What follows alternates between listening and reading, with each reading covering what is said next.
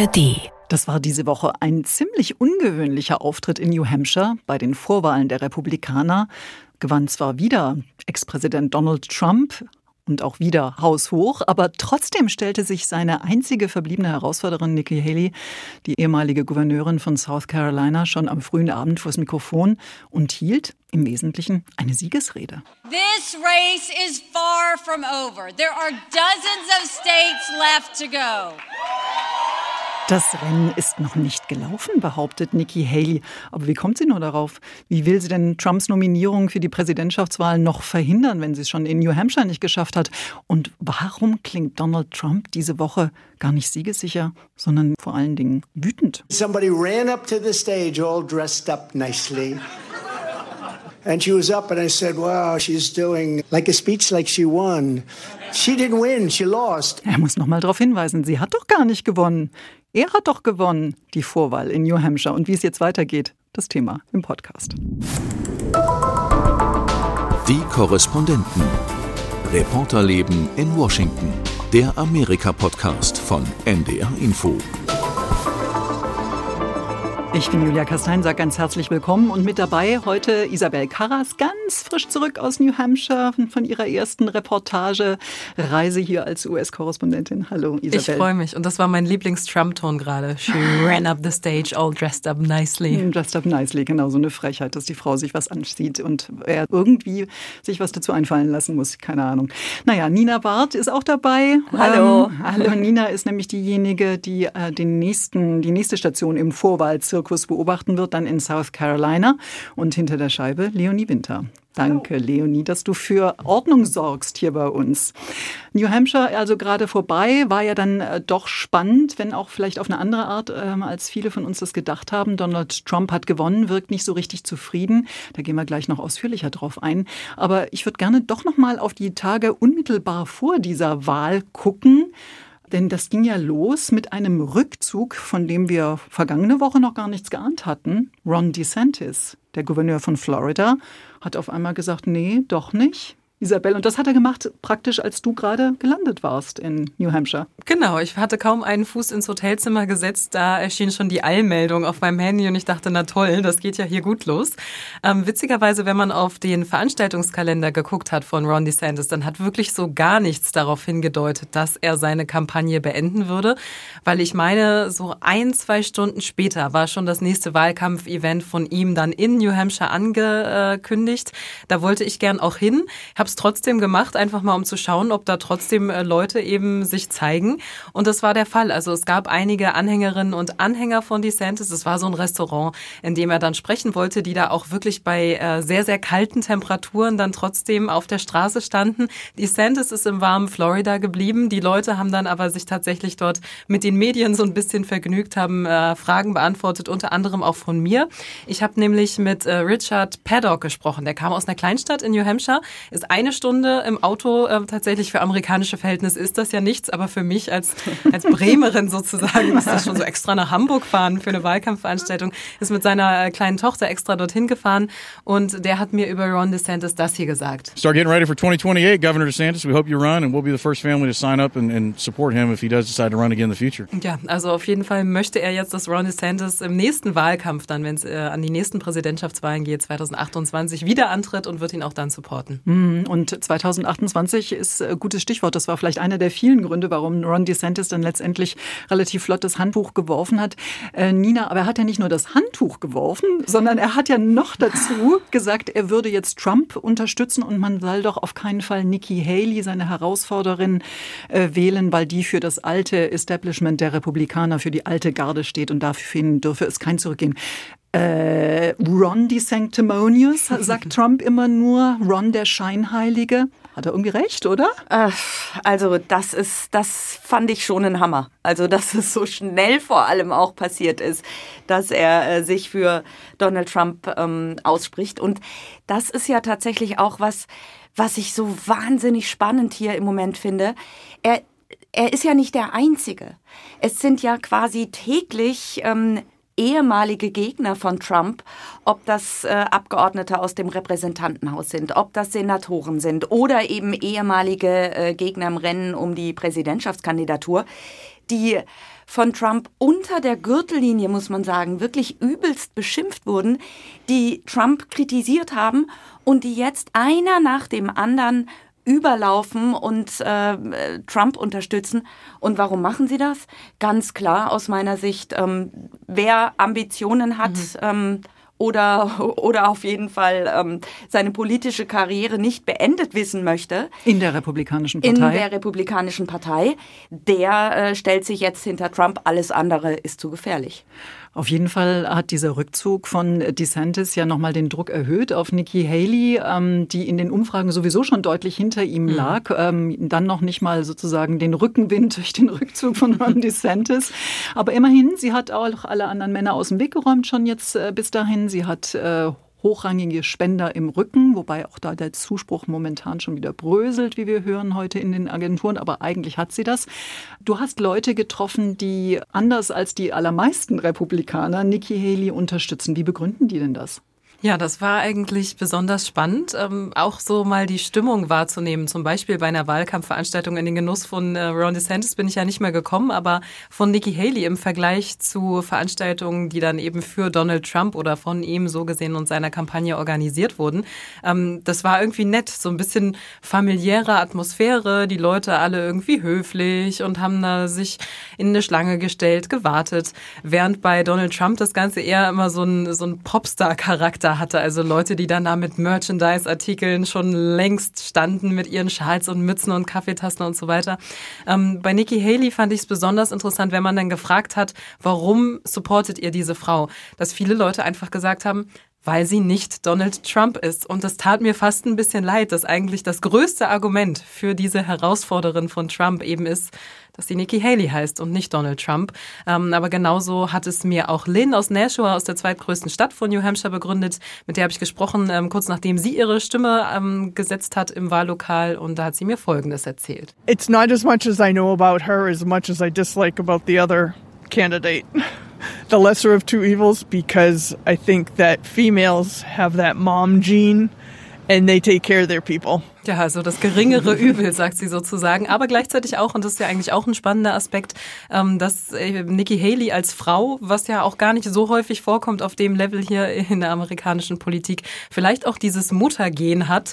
Und Mütter, die kümmern sich eben um ihre Leute. Oh je, da sind wir gleich wieder bei Mutti, oder? Fällt mir da gleich ein. Und das lassen wir mal ganz schnell, diesen Seitengedanken. Okay, aber trotzdem, und das ist vielleicht aber auch der Grund, das kleinere Übel, das reicht halt vielleicht einfach nicht, dass sie überhaupt jetzt äh, so weit gekommen gekommen ist bei dieser Wahl, das lenkt, liegt ja auch ein Stück weit an diesem ja irgendwie merkwürdigen Vorwahlsystem in New Hampshire. Isabel, erklär doch bitte noch mal kurz, wer durfte denn da eigentlich mit abstimmen über den Kandidaten der Republikanischen Partei bei der Präsidentschaftswahl?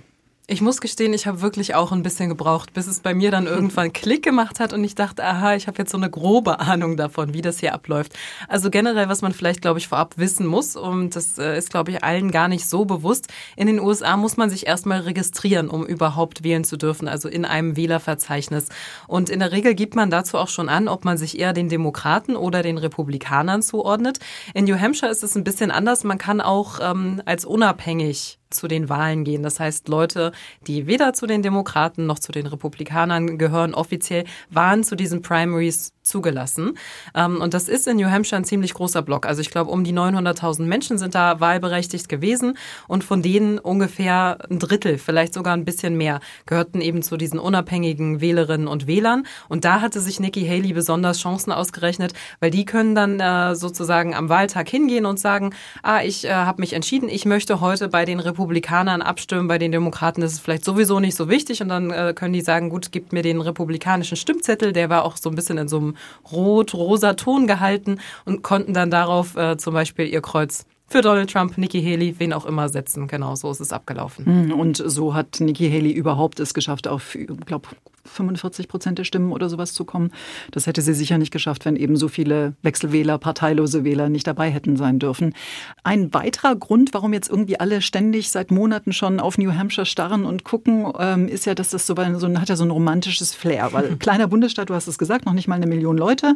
Und jeder Wähler, jede Wählerin hat eigentlich die Chance, die Kandidaten dort zu treffen. Die Medien sind immer dabei und das ist dann sozusagen das Sprungbrett, um bekannt zu werden im ganzen Land. Äh, das klingt ja erstmal toll nach Basisdemokratie. Mhm. Ist es denn wirklich so? Wenn man dann zu so einer Veranstaltung geht, kommt man so, kommen die Leute so dicht dann ran? Kommen diese Gespräche überhaupt zustande? Wie ist das? Also ich glaube, vielleicht muss ich erst noch vorweg sagen, noch nicht mal eine Million Leute, die jetzt zur Wahl zugelassen waren. Ich glaube, insgesamt sind es aber so 1,3 Millionen oder so, also knapp, weiß ich nicht, äh, die Bevölkerung von, was ist das im deutschen Vergleich? Hamburg oder so? Sind da mehr Leute? Mm, mm, noch nicht mal, oder? An der mhm. Stelle, mhm. ja. Das müsste man wahrscheinlich nochmal gucken. Aber auf jeden Fall echt nicht viele Menschen. Und das hat man auch gemerkt, so bei diesen Wahlkampfveranstaltungen. So hatte ich es mir vorher nicht vorgestellt. Ich dachte, das sind jetzt so, weiß ich nicht, äh, so hübsch geschmückte Veranstaltungsorte oder so. Und stattdessen saß man dann im Restaurant und Nikki Haley hat da Bier gezapft. Oder man saß in so einer Veteranenorganisation, in so einer kleinen, ja, mit einer Jagdhütte würde ich es vielleicht vergleichen, wo dann gerade mal so fix alle Stühle rausgeräumt wurden, damit man da dann auch genug Platz machen konnte für die Leute, die eben Interesse an dieser Veranstaltung Veranstaltung hatten. Also das äh, war vom Charakter dieses ganzen Wahlkampfes her schon irgendwie nett. Auch die Schilder, die überall in den Vorgärten standen, die kannte ich bisher nur von Fotos, dass Leute dann an ihrem Briefkasten so ein Schild hängen haben mit Vote Trump oder an ihrem Zaun draußen von, weiß ich nicht, dem Hundeauslauf oder so, Ride in Biden. Das fand ich schon irgendwie ganz schön.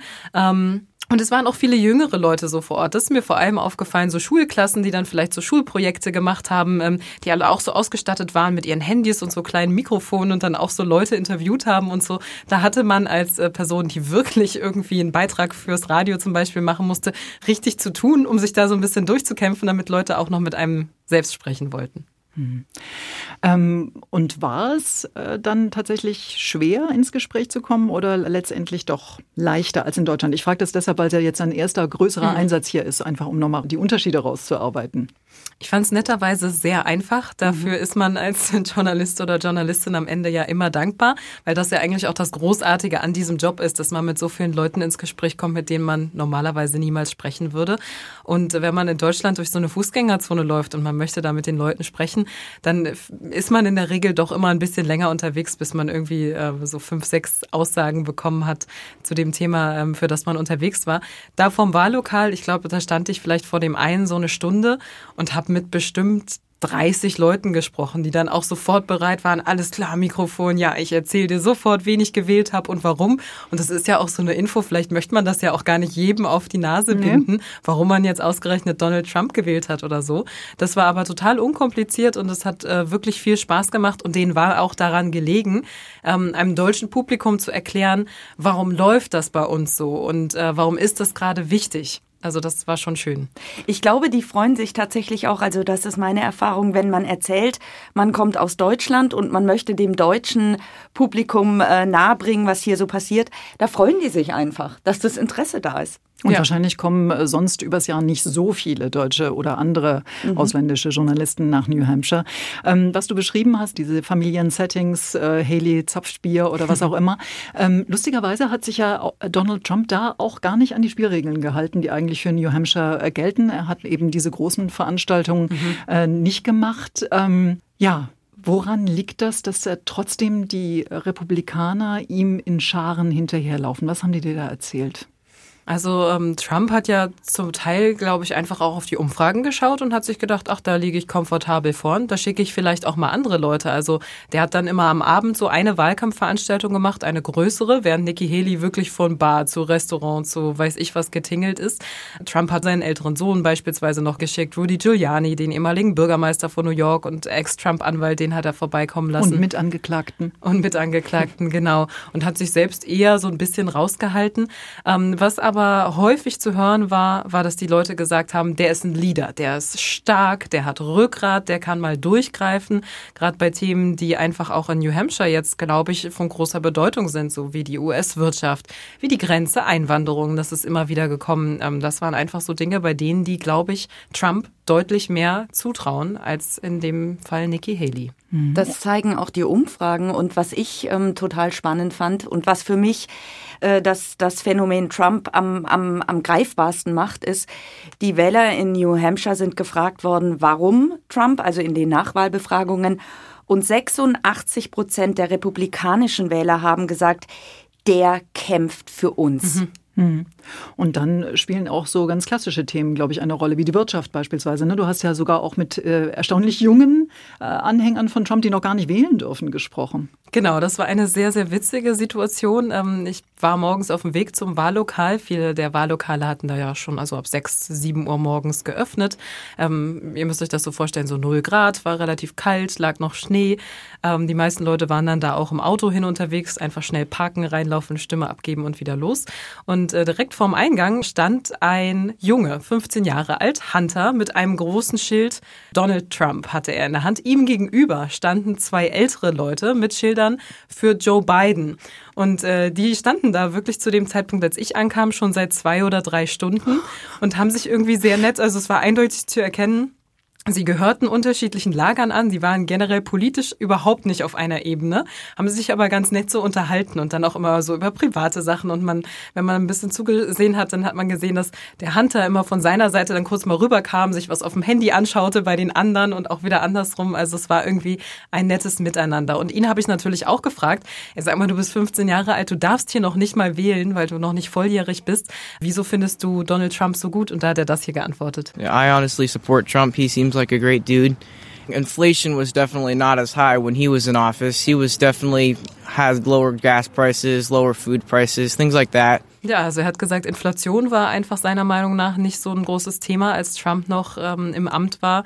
Ähm, die Benzinpreise und so weiter hat er angesprochen. Eigentlich natürlich auch irgendwie witzig für so einen 15-Jährigen. Mhm. Da hätte ich gar nicht erwartet, dass er da so den großen Überblick hat. Aber er macht das Ganze wohl schon seit er zehn Jahre alt ist. Ach du meine Güte, okay. Wow. Aber das Schönste, was du jetzt gerade da eben erzählt hast, ist eben, dass diese Gespräche über die Parteigrenze hinweg und den Gehweg oder was auch immer, wo sie standen, funktioniert haben. Denn eigentlich ist das ja fast schon die Ausnahme. Diese, vor allen Dingen, wenn wir uns das große Ganze immer angucken, die Spaltung der Gesellschaft so massiv, dass man irgendwie denkt, solche Gespräche kommen gar nicht mehr zustande. Deshalb freue ich mich, dass du das mal erlebt hast und auch so schön schildern kannst. Und auch Donald Trump könnte sich ja nun eigentlich freuen, weil er so deutlich gewonnen hat in New Hampshire. Das tut er ja aber gar nicht. Wir haben es eingangs schon kurz erwähnt. Er hat sich schon am Wahlabend sehr wütend ausgelassen über Nikki Haley und dann bei Truth Social, so nennt er sein soziales Netzwerk, ähm, nachgelegt und gesagt, wer dieses Spatzenhirn, dieses Bird Brain Haley unterstützt, der sei für äh, immer aus der MAGA, aus der Make America Great Again Bewegung verbannt. Der dürfe auch kein Geld mehr an ihn spenden. Und Nikki Haley, die hat daraufhin einfach nochmal nachgelegt. Donald Trump got out there and just threw a temper tantrum. Pitched a fit. He was he was insulting. He was doing what he does, but I know that's what he does when he's insecure. I know that's what he does when he's is threatened, and he should feel threatened, without a doubt. Also sie sagt, er hat einen Wutausbruch gehabt wie ein Dreijähriger. Er ist richtig sauer und das ist er, weil er sich in Wirklichkeit Sorgen macht, weil er unsicher ist. Ja, Nina. Wie schafft die Frau das so, seine Buttons zu pushen? ähm, ich glaube ganz einfach, das ist absolute Majestätsbeleidigung, so empfindet Trump das, dass sie einfach nicht akzeptiert, dass er der Größte ist, dass sie sich einbildet, dass sie für das Amt der US-Präsidentin geeignet ist, besser als er. Das ist für einen Donald Trump einfach ähm, unvorstellbar offensichtlich. Und natürlich muss man auch sehen, es ärgert ihn zu Recht, weil Trump würde sich natürlich am liebsten jetzt auf den Wahlkampf gegen Joe Biden konzentrieren. Das kann er aber nicht, solange äh, Nikki Haley da auch noch mitmacht. Ähm, und das ist natürlich, es wäre für ihn einfacher. Es wäre für ihn ganz klar, wenn jetzt schon feststehen würde, Trump ist der Kandidat der Republikaner, dann könnte er mit voller Power äh, gegen die Demokraten. Und so ist da eben noch Nikki Haley, auf die er auch noch ein Auge haben muss, weil, wie sie ja zu Recht gesagt hat, es sind noch einige Staaten, die abstimmen werden. Mhm. Aber trotzdem, also es sieht ja nicht so aus, als ob sie in diesen Staaten noch nicht mal ihren, ihrem Heimatstaat mhm. South Carolina große Chancen hat. Auch da ist sie weit abgehängt in den Umfragen. Auch da ist es so, dass das gesamte politische Establishment sich bereits hinter Donald Trump versammelt hat. Also kann man sich schon fragen, warum tut sich die Frau das an? Ja, die Frage kann man sich wirklich stellen, auch wenn man dann sieht, ähm, welchen rhetorischen Angriffen sie da teilweise ausgesetzt war jetzt im Nachgang an äh, die Vorwahl in New Hampshire. Gleichzeitig, vielleicht hilft es ihr ja auch auf lange Sicht gesehen. Ne? Also die Bekanntheit, die sie jetzt schon hat und auch die Stimmen, die sie in der Zeit jetzt schon eingesammelt hat, ähm, sind ja alles Sachen, die sie in der Form so niemals erreicht hätte, wenn sie einfach schon viel eher ausgestiegen wäre.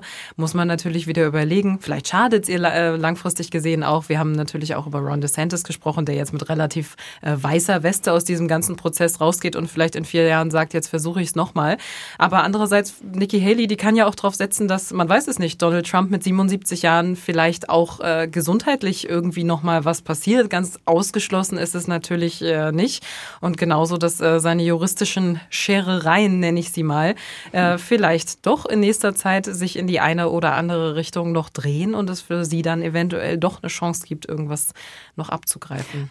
Also ich finde es super, dass sie weitermacht. Ich habe da wirklich ganz, ganz großen Respekt vor, weil ihr ist mit Sicherheit klar, dass sie ähm, keine Chance hat. Es sei denn, es tritt ein Fall ein, wie du ihn gerade geschildert hast, Isabel. Aber ich habe da einen ähm, wirklich großen Respekt, weil sie bietet die Alternative. Kein Republikaner kann sich am Ende hinstellen und sagen, wir hatten ja gar keine Möglichkeit. Mhm. Sie ist die Alternative. Sie hält dieses Rennen immer noch mehr oder weniger offen. Naja, offen ist es nicht tatsächlich, aber theoretisch, ähm, sie ist einfach die Alternative und ich glaube, wir können alle froh sein, dass es noch eine gibt.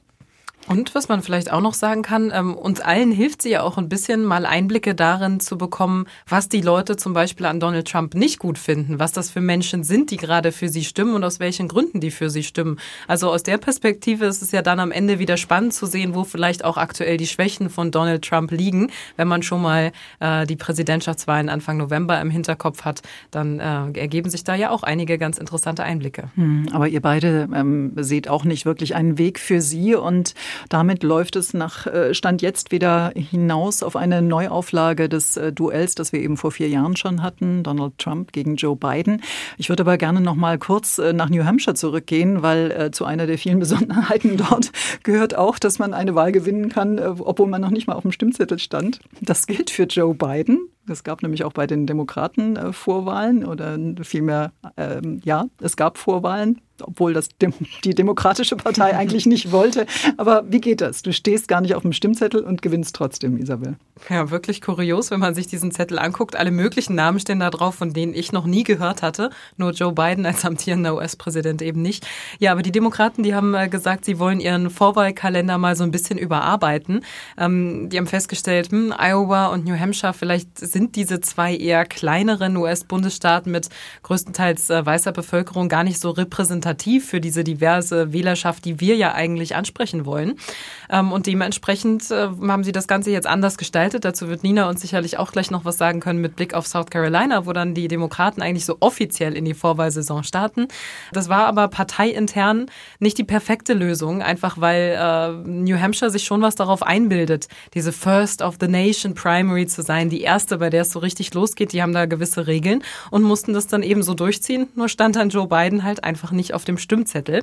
Das wiederum war für viele demokratische Anhängerinnen und Anhänger aber auch irgendwie schlimm, dass die gesagt haben, oh, der soll am Ende wieder nominiert werden. Und dann steht er hier gar nicht drauf und spielt gar keine Rolle in unserem Bundesstaat. Deshalb sind viele, wirklich viele von Haustür zu Haustür gelaufen und haben Werbung gemacht und haben gesagt, Leute, wenn ihr wählen geht, dann schreibt doch bitte Joe Bidens Namen unten auf den Stimmzettel drauf. Da war wirklich so ein kleines Feld äh, freigelassen. Da stand dann Write-in, also konnte man ihn eintragen. Und das haben ja, wie wir an den Zahlen gesehen haben, auch sehr, sehr viele Leute getan. Mhm. Ja, du hast es erklärt, den Hintergrund, nämlich, äh, dass äh, Joe Biden eigentlich möchte und die Mehrheit der Demokraten, dass die Vorwahlen für sie eigentlich erst in South Carolina losgehen. Das wird Ende nächster Woche, am kommenden Wochenende der Fall sein, Nina. Und du fährst hin. Ähm, ja, warum ist denn South Carolina so wichtig für die Demokraten? Das hat Isabel eben schon äh, angedeutet. Es ist eine diversere ähm, Bevölkerung, die dort lebt. Und die Zahlen zeigen, dass Joe Biden sich unter anderem Sorgen machen muss über die schwarze Bevölkerung, die ihm sehr geholfen hat bei der vergangenen Präsidentschaftswahl. Und diese breite Unterstützung in der schwarzen Bevölkerung, die ist mehrheitlich noch für Joe Biden. Aber diese Mehrheit, ähm, diese, diese Bank, die er hinter sich wusste, die ist einfach nicht mehr so da. Also es gibt mehr und mehr aus der schwarzen Bevölkerung, die abspringen, die enttäuscht von Joe Biden sind. Also die Demokraten ähm, wollen nach South Carolina auch weil sie wissen, dass dort sehr viele Schwarze leben und South Carolina ist für äh, Joe Biden auch ein besonderer Staat, denn wenn wir auf die äh, Primaries gucken vor der letzten Präsidentschaftswahl, da war South Carolina der Staat, der Joe Biden quasi den Durchbruch beschert mhm. hat. Denn ähm, Joe Biden hat, das darf man nicht vergessen, bei den Primaries in New Hampshire 2020 ist Joe Biden auf Platz 5 gelandet bei den Demokraten mit nur 8 Prozent der Stimmen. Und in South Carolina hat er dann fast 49 Prozent äh, der Stimmen bekommen vor Bernie Sanders, der davor ähm, als Favorit quasi galt.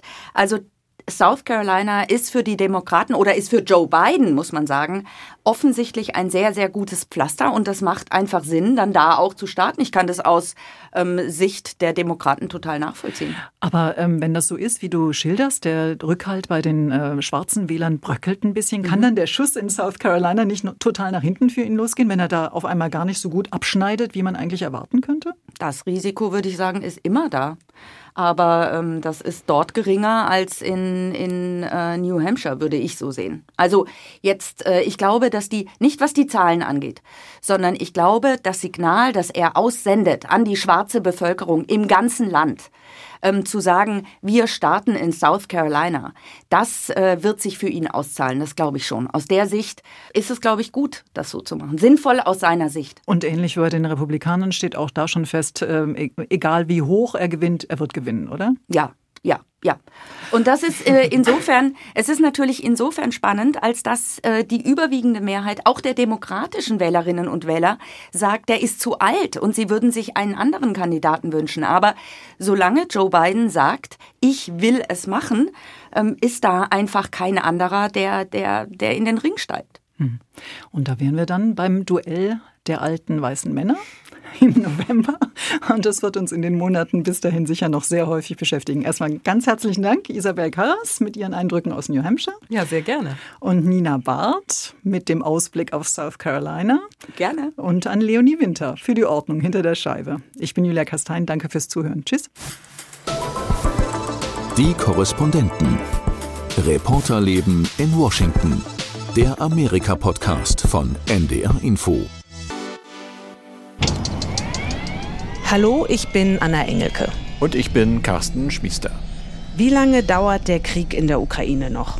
Und kommt im Nahen Osten jetzt ein neuer, langer Krieg? Im Podcast Streitkräfte und Strategien fragen wir nach und hören zu. Was sagen beispielsweise ARD-Reporterinnen in den Kriegsgebieten? Es ist 22 Uhr. Ich sitze wieder im Bunkerraum, weil gerade die Sirenen losgingen. Und bisher waren die Nächte in Tel Aviv bei mir hier ruhig. Im Süden vom Land ist es komplett anders. Da ist dauernd Raketenalarm. Ich habe das auch schon mitbekommen. Puh. Wir sprechen auch mit Historikern und Militärexperten. Wir ordnen die Nachrichten ein. Aus der Ukraine und jetzt auch aus dem Nahen Osten. Jeden Dienstag und Freitag. Hören Sie gerne rein und abonnieren Sie den Podcast Streitkräfte und Strategien. Zum Beispiel in der ARD Audiothek.